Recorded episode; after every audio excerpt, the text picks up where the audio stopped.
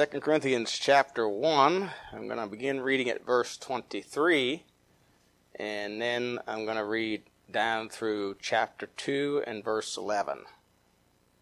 So, chapter 1, verse 23 through chapter 2 and verse 11. Moreover, I call God for a record upon my soul, that to spare you I came not as yet unto Corinth. Not for that we have dominion over your faith but are helpers of your joy, for by faith ye stand. But I determined this with myself, that I would not come unto you in heaviness. For if I make you sorry, who is he then that maketh me glad, but the same which is made sorry by me?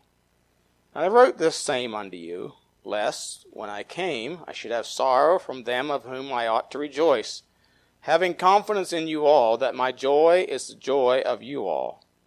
For out of much affliction and anguish of heart I wrote unto you with many tears, not that ye should be grieved, but that ye might know the love which I have more abundantly unto you.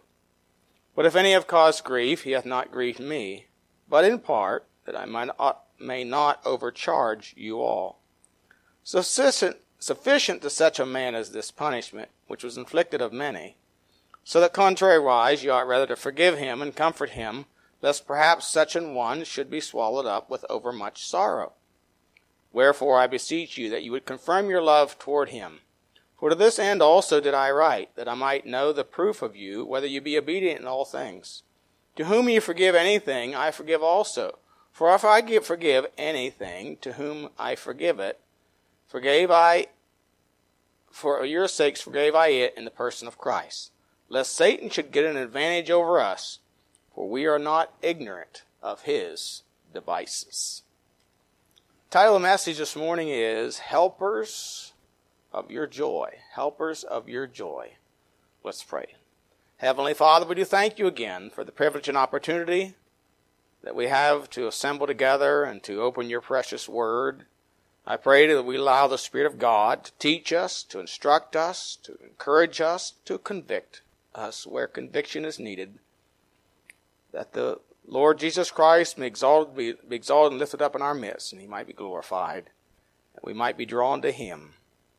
We do pray in Jesus' name. Amen. You know, it was God's design and is his desire that man and woman enjoy life. But you know, there's a lot of people that don't enjoy life. Ecclesiastes chapter 5 verse 18 and 19 says, Behold that which I have seen, it is good and comely for one to eat and to drink, and enjoy the good of all his labor that he taketh under the sun all the days of his life, which God giveth him, for it is his portion. Every man also to whom God hath given riches and wealth, and hath given him power to eat thereof, and to take his portion, and to rejoice in his labor, this is the gift of God. Know, God wants you to enjoy life. However, by yielding to the temptation of the devil and the resulting curse of sin, man has lost the joy of life. We've lost the joy of life, which can only be restored with a right relationship with the Lord. David said in Psalm 51, after he had sinned with Bathsheba, in Psalm 51, his psalm of repentance, in verses 10 and through 12, he says, Create in me a clean heart, O God. Renew a right spirit within me. Cast me not away from thy presence. Take not thy Holy Spirit from me. Restore unto me the joy of thy salvation. And uphold me with thy free, that word free there means generous and willing spirit. In the ministry of the church, the body of Christ, each local church, is to restore one to a right relationship with Lord, and in that process, to have them receive or know the joy of the Lord, the joy of life that will be restored. And this is what Paul's talking about here, and he says in verse 24, well, we're helpers of your joy helpers of your joy. So I want to consider three things this morning, and then I have some subpoints. First of all, the direction of the laborer. In verses 23 and 24, he gives us several things, and I want to notice several things here, two things in particular. First of all, the direction of labor is to lead. Verse 24. Not for that we have dominion over your faith, but are helpers of your joy, for by faith ye stand. So the direction of the laborer, whether it's a pastor or whether it's somebody that's trying to help somebody else and minister to them, is not to, is to lead them. It's not to have dominion over them. Now, I understand there are, there are, uh, lords in the ministry and there's hirelings in the ministry. Ministry's like anything else. There's good pastors and there's pastors that are not so good. Just like there is in the police. But you know, I believe that the, the, the, the, the majority of men in the ministry have a desire to lead their people and not have dominion over them. He says we're not to have dominion, or we're to be a lord over, or to rule over. Uh, in Luke 22, 22 in verses 24 to 26, Jesus told his disciples that there, you know, there was also a strife among them, which of them should be accounted the greatest. And he said unto them, the kings of the Gentiles exercise lordship over them and they that exercise authority upon them are called benefactors. But ye shall not be so. But he that is greatest among you, let him be as the younger, and he that is chief as he that does serve. You see, the ministry, and, and even uh, the position as a pastor is a service. Police are to serve. They're a service. Governors are to serve their people. Any position of authority is a place of service. And even as you might have opportunity to minister to other people, what you're doing is serving them. Serving them. You, you shouldn't desire to have dominion or control over the life, but to lead them. How do you lead? You go ahead. They follow. It's sort of like, I don't know, a preacher one time used the illustration of a chain. Your chain has links. Did you ever try pushing a chain? You know, that's dominion. Try and push it. No, you have to pull it. It's like sheep. You can't push sheep. You can't drive sheep. They'll just scatter. No, you have to lead them. The shepherd calls to them. He puts out a call to them to follow him, and they have to, of their own free will, follow him. But they learn to trust and to love the shepherd. In uh, 1 Peter 5, Peter said this, feed the flock of God, addressing pastors here, feed the flock of God which is among you, taking the oversight, that is the leadership thereof, not by constraint, but willingly, not for filthy lucre, but of a ready mind, neither as being lords over God's heritage, but being examples to the flock. See, a Lord tells you what to do. A leader gives you instruction.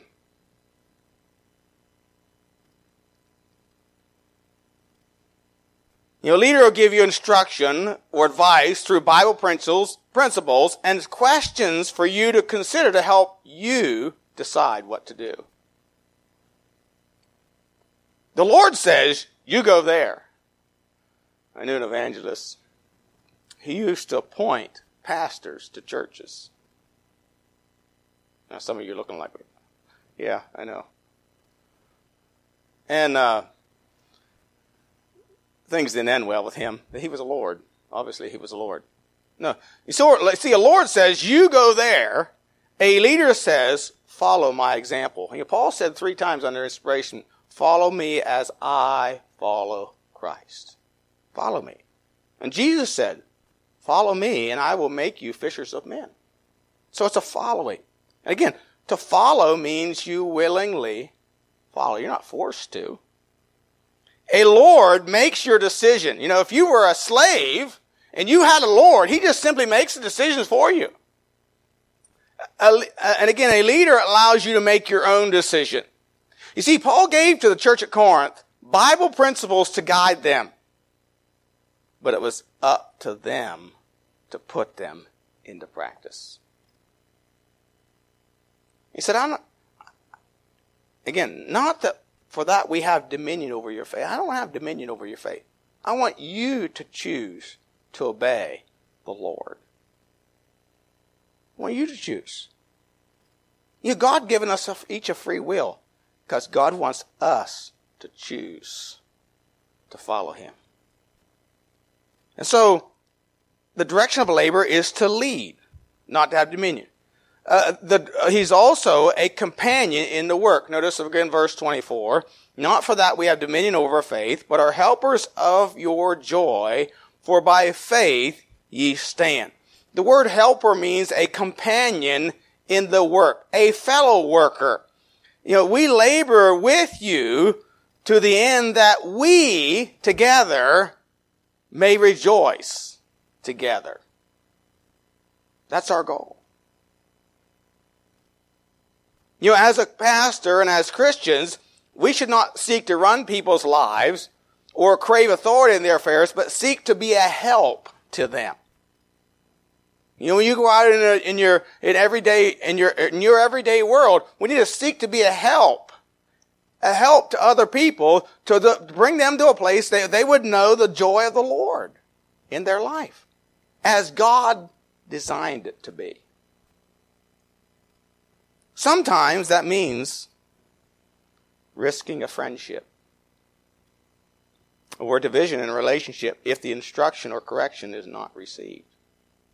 You know, if the, you know, this is really, I believe, the third third letter that Paul wrote to them, because uh, he says in chapter 13, we'll get to that later, he says, this is the third time I am coming to you. So, so evidently there's another letter that Paul wrote that was not inspired, that he had written before, that was not uh, kept and put into the canon of scripture. And, and so this is the third time he wrote to them. And it, but, you know, as we know from studying First Corinthians, he, he wrote some very severe correction to Church of Corinth. And there's a possibility, you know, there was a possibility they might not receive it. They might say, no, we're not going to do that. We're not going to follow you, Paul. That was their choice. That was their choice. And they would have went their way, and Paul would have went his. There'd have been a division. You know, sometimes when you try to help people, they reject it. And they go your way, their way, and you continue on in yours. That's the risk. But you know, the risk is worth it. You know, in everything there's a risk. If you want to be a success in life, if you want to, if you want to have your own business, you know what? There's a risk. There's a risk. There's always a risk that has to be taken. I remember one time, there was a situation with a brother in another church, and uh, who where we were in, who who I was talking with him one day, and and and I'd given him something, and and he demonstrated a very bad attitude. That was a very bad attitude. It was not right. And I thought to myself, you know, I should talk to him about that. But he was quite well to do and favored in the church. And a thought crossed my mind what if he gets defensive? Uh, it's none of my business, you know. I, you know, and I started making reasoning why I, sh- it was none of my business to go and talk to him about this situation. So argue with myself. No, argue with the Spirit of God. Finally, the Lord said, You know you have a responsibility to try to help him. So the next day I went to his place of business. And I walked in, said hello, sat down, went to open my mouth. And he started to apologize. You see, but there was a risk there. But you see, we are, Paul said, you know, Paul wrote this First Corinthians and he said, I wrote this because I'm a helper for your joy. I want you to have the joy of the Lord that I have. Because of the relationship I have with the Lord, I want you to have also. And so, as laborers together, We're to be helpers together of our joy, of each other's joy. And we can do that with one another in the church.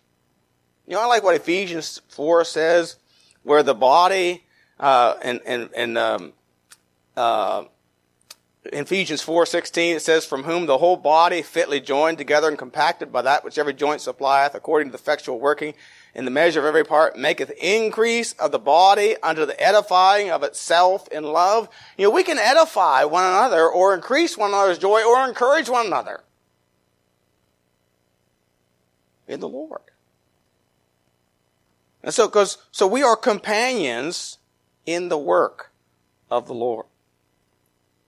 I want you to notice the second thing, the determination of the labor in, uh, in verses 1 and 2.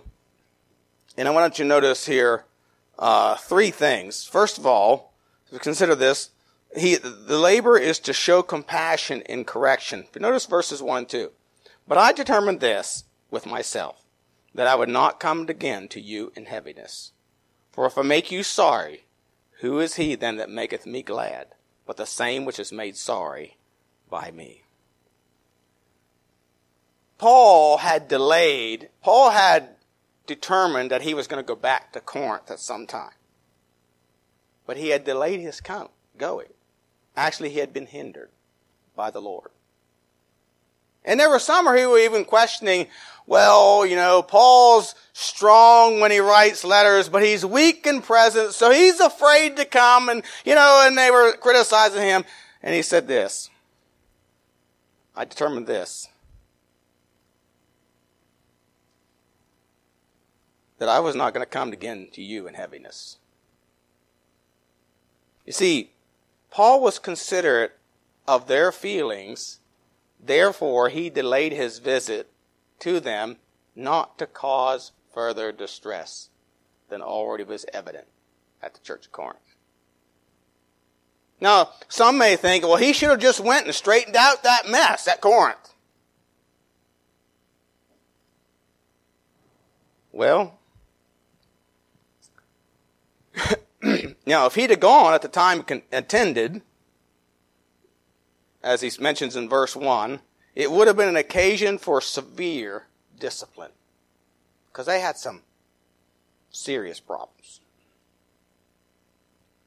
And he had written with plain instructions how to correct their sin, but in compassion for them, he gave them time to correct it on their own.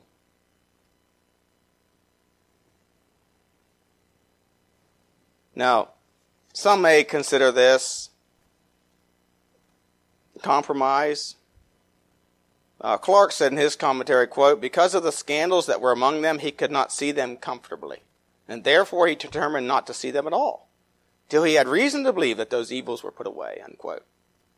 You know, again, this doesn't mean he condoned their sin or compromise. It simply means that the offender is given the opportunity to repent and to seek forgiveness for their sins. You know, sometimes, you know, we, we, we can be, sometimes we can be too harsh or too severe too quickly.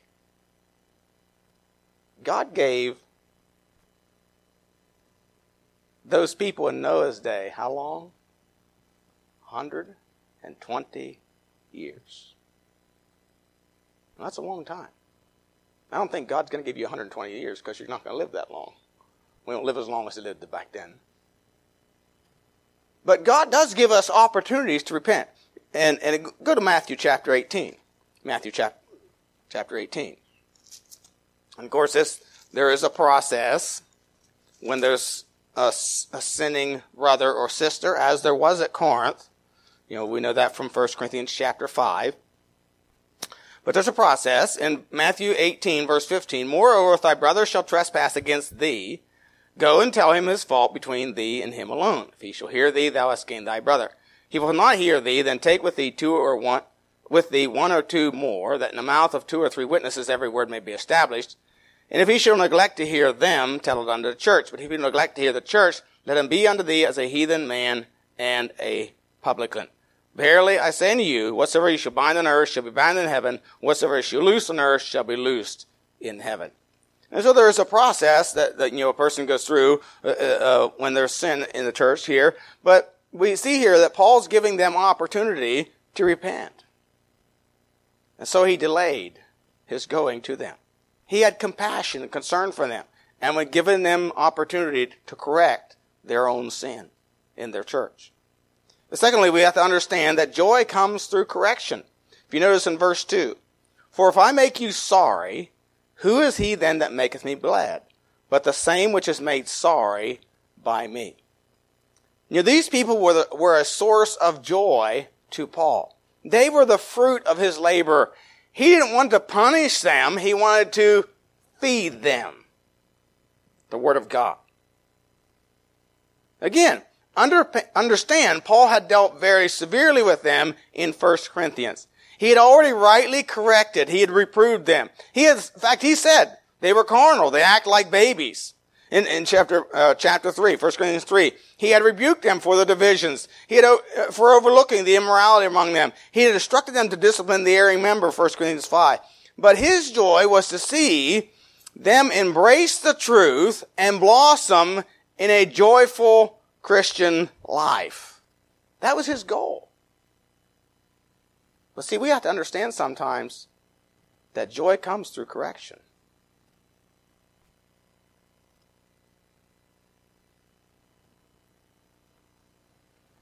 You know, Proverbs 29 17 says, Correct thy son, and he shall give thee rest. Yea, he shall give delight unto thy soul. Have you been to Walmart lately and seen some kids that were not happy in Walmart?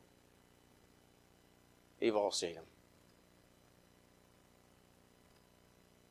You know why they're not happy? Because they've not been corrected. They've not been disciplined. They throw their little tantrum tantrums because they're not getting their own way. Because they're used to getting their own way because they have not been corrected. Joy comes through correction.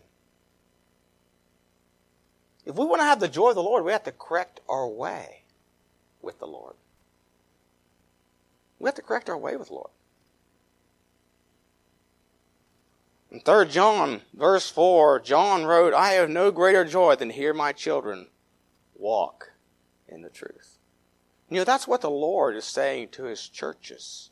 I have no greater joy than to hear my children walk in the truth. I mean, to walk in the truth is to walk with God.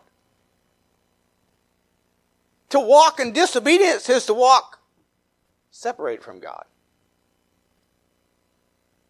You see, the problem with these little brats in Walmart is they're not in harmony with their parents. There's not unity there because they are not corrected. And there is no joy either for the parent or for the child. Either one. We have a lot of grown up brats in our world today who are very unhappy. Why? Because they will not submit to their authorities. They will not to obey the truth. And they're unhappy, even though they're getting their own way. They're never satisfied. See, joy comes through correction. You think about it, the churches that Paul wrote to, and why they brought him joy. Philippians 4, 1 says, Therefore, my brethren, dearly beloved and long for, my joy and crying, so stand fast in Lord, my dearly beloved. Why were they a joy to him? Why did they have joy? Because they had corrected their way before the Lord.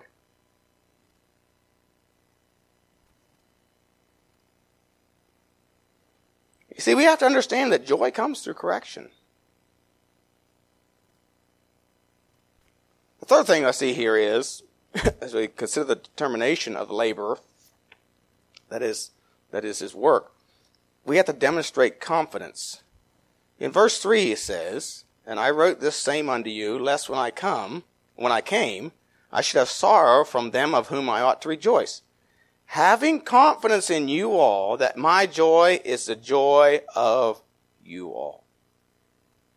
You know, in spite of the carnality shown by the saint, the saints at Corinth, they were saints, Paul had confidence in them and the Lord working in their lives to conform them to his own image. He was, he was confident that if they were given the truth to correct their way, he had confidence that the Lord, between, that, that, that they would receive the truth, obey the truth, and make the corrections. He was confident that their sin was pointed out. They would see their need to correct their error. After all, they were saved. They had the person of the Holy Spirit dwelling within them, and, and they, they, they, they could understand the truth. You see, we need to have confidence, and we need to have confidence in the power of God to change lives and not easily give up on people. We have to have wisdom to give people time to grow to repent, to change, and to correct the error of their way.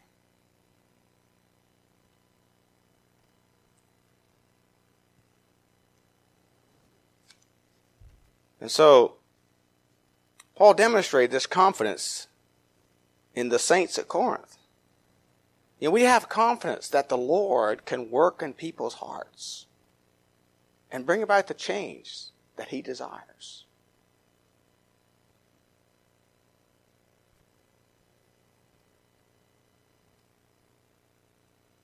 Then I want you to notice a third thing the confirmation received. Excuse me. Verse, verse 9. For to this end also did I write, that I might know the proof of you, whether you be obedient in all things. You know the little children's song that we all learned in Sunday school courses, obedience is the very best way to show that you believe. Obedience is the proof of true discipleship and of a true church. You know, it demonstrates the reality of a right relationship with the Lord. And this is why Paul had confidence in the church at Corinth and the saints there. He believed they had a relationship with the Lord, a true relationship with the Lord, and though they had many problems that they were had to overcome, he had confidence that the Word of God would work in their hearts and they would repent of their sins and make things right with the Lord. And so obedience is the proof of that true discipleship. A real loving father and mother will discipline their children to bring about the correction needed. You know, Proverbs 3, 11 through 12 says, My son, despise not the chastening of the Lord, neither beware of his correction, for whom the Lord loveth, he correcteth, even as a son the father in whom he delighteth. Proverbs 13, 24 says, He that spareth his rod hateth his son. but He that loveth him chasteneth him, chasteneth him betimes. And so, there was this correction that was given, and obedience shows, demonstrates a true relationship with the Father.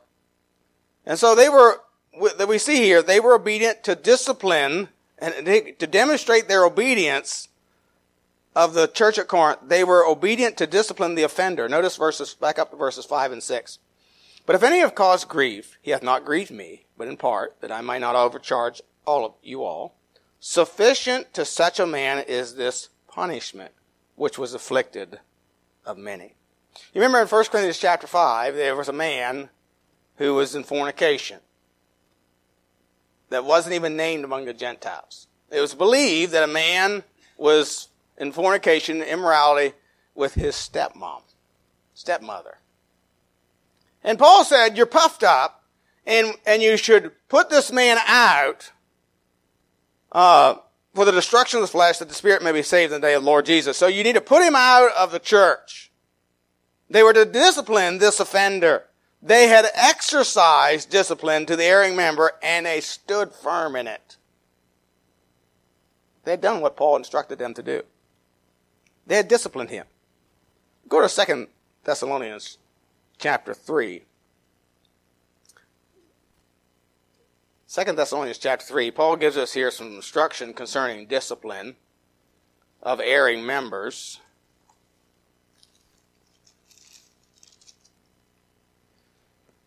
verse 14, If any obey not, if any man obey not our word by this epistle, note that man and have no company with him, that he may be ashamed. Count him not as an enemy, but admonish him as a brother. So they were to discipline, if, if, if a, man, a man doesn't obey the word of God, he's to be disciplined, or a member doesn't obey the word, he's to be disciplined, and, and it says that he may be ashamed. Uh, the word shame here, or ashamed, really means to shame one, means properly to turn one upon himself. And that's interesting. That's what repentance is. The Bible says in Acts chapter 21, verse 20, or is it 20, 21, repentance toward God and faith in our Lord Jesus Christ. When you repent toward God, you turn away from yourself. It's no longer, am I right? You see, you leave yourself and you adhere to the truth. And the word shame means here to turn one upon himself.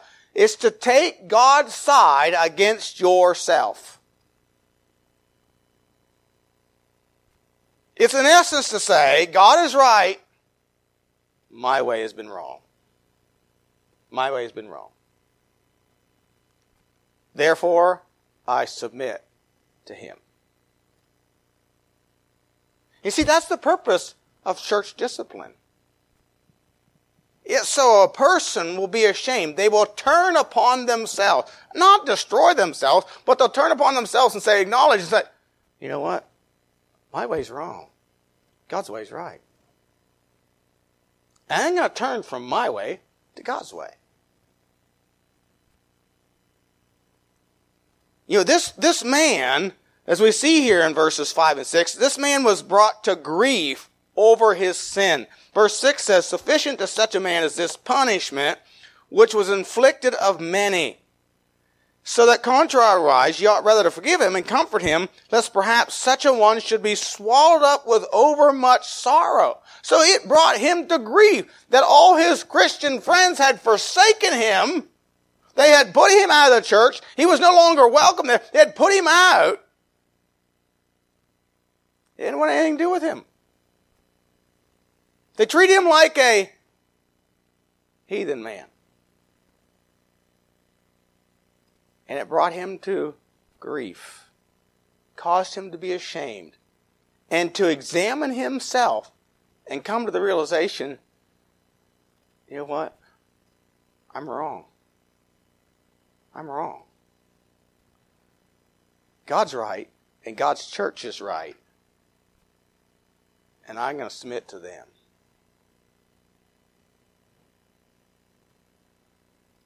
You know, sometimes for us to have joy of the Lord requires surgery. You know, sometimes in life you get sick. And the only possible solution is surgery.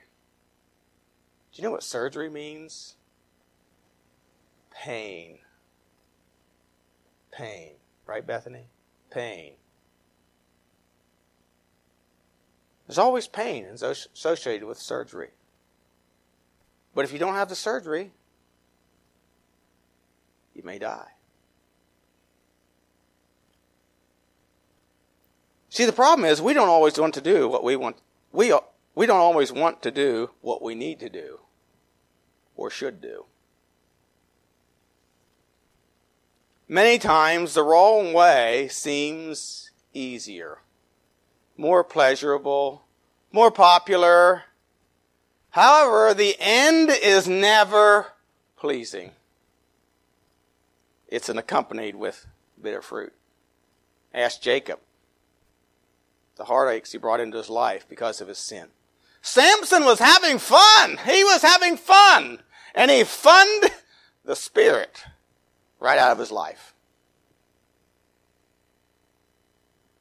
The Bible says he wist not that the Spirit of God had departed from him. Oh, he was having fun. Playing with the Philistines. Ha ha ha.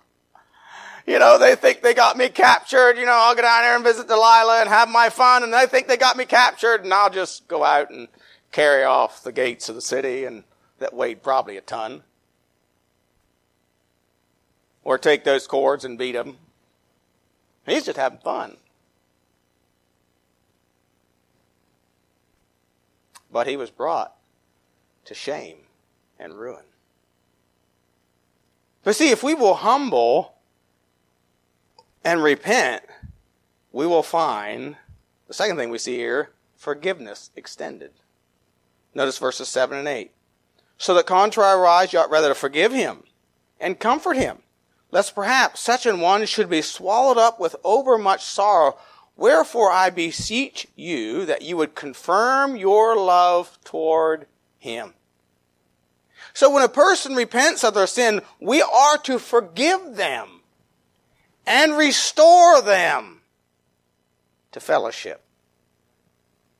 You know, this is to be the purpose and the motive for church discipline to begin with. It's not to drive them out the door.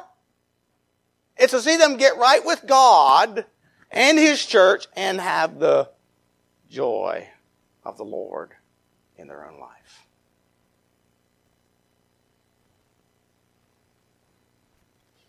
In Luke 17, 3 and 4, take heed to yourselves if thy brother trespass against thee, rebuke him, and if he repent, forgive him. If he trespass against thee seven times a day and seven times a day turn again to thee saying, I repent, thou shalt forgive him. And I think the idea was saying here is that uh, you're to forgive him in, in, in a way that the relationship is restored. You know, when a parent, a father takes a disobedient child and disciplines them, they are to discipline them till the relationship is restored. If the child is still angry or still rebellious, the discipline has not been ministered correctly or sufficiently. Because what you're doing, in essence, is you're clearing them of a guilty conscience. Just like when we come to God and we confess our sin, Bible says he's faithful and just to forgive us our sins and to cleanse us from all unrighteousness. You know what he does? He gives us a clear conscience. And the joy of the Lord is restored. And the relationship is restored.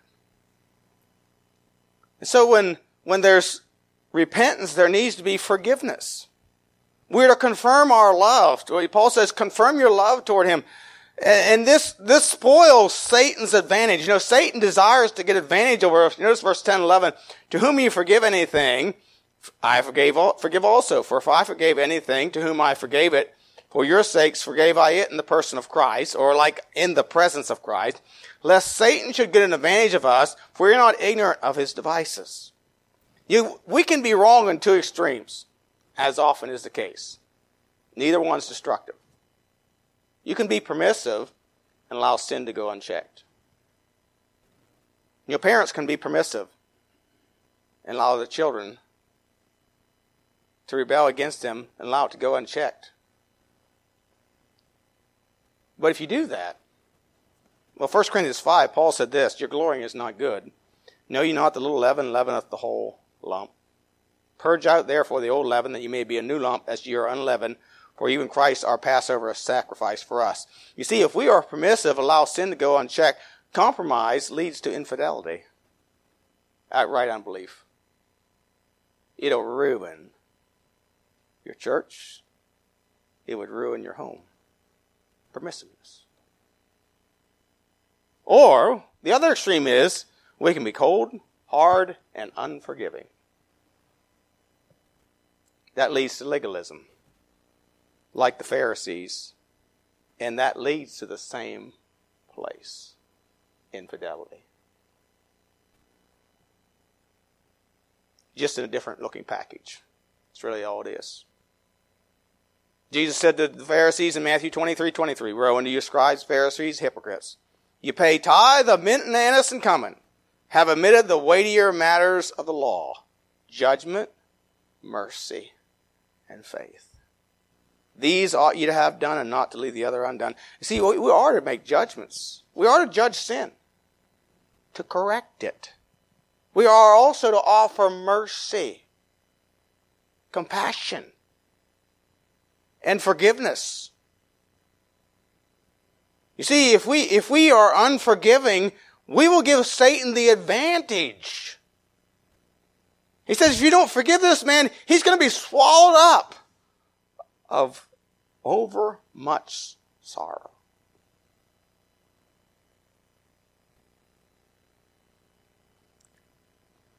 and so, as laborers, as helpers of your joy, we must. We must correct, judge, make judgments that you can be brought, that each of us can be brought into a right relationship with the Lord and have the joy of the Lord. We also have to be willing to forgive and to restore the relationships. And so, we are to labor together, encouraging, helping one another in a right relationship with the Lord, that we might have the joy of the Lord in our lives. You know, are you laboring together, helping one another? Do they have the joy of the right relationship with the Lord? You can have. It may require some corrections in your life. But it's God's desire and God's design that you and I enjoy life. But it is the fruit of a right relationship with the Lord. You know, Nehemiah told the children of Israel, the joy of the Lord is your strength. If we're going to enjoy life, have peace and joy in our life, we have to have a right relationship with the Lord. Is that yours this morning? No. We'd love to help you.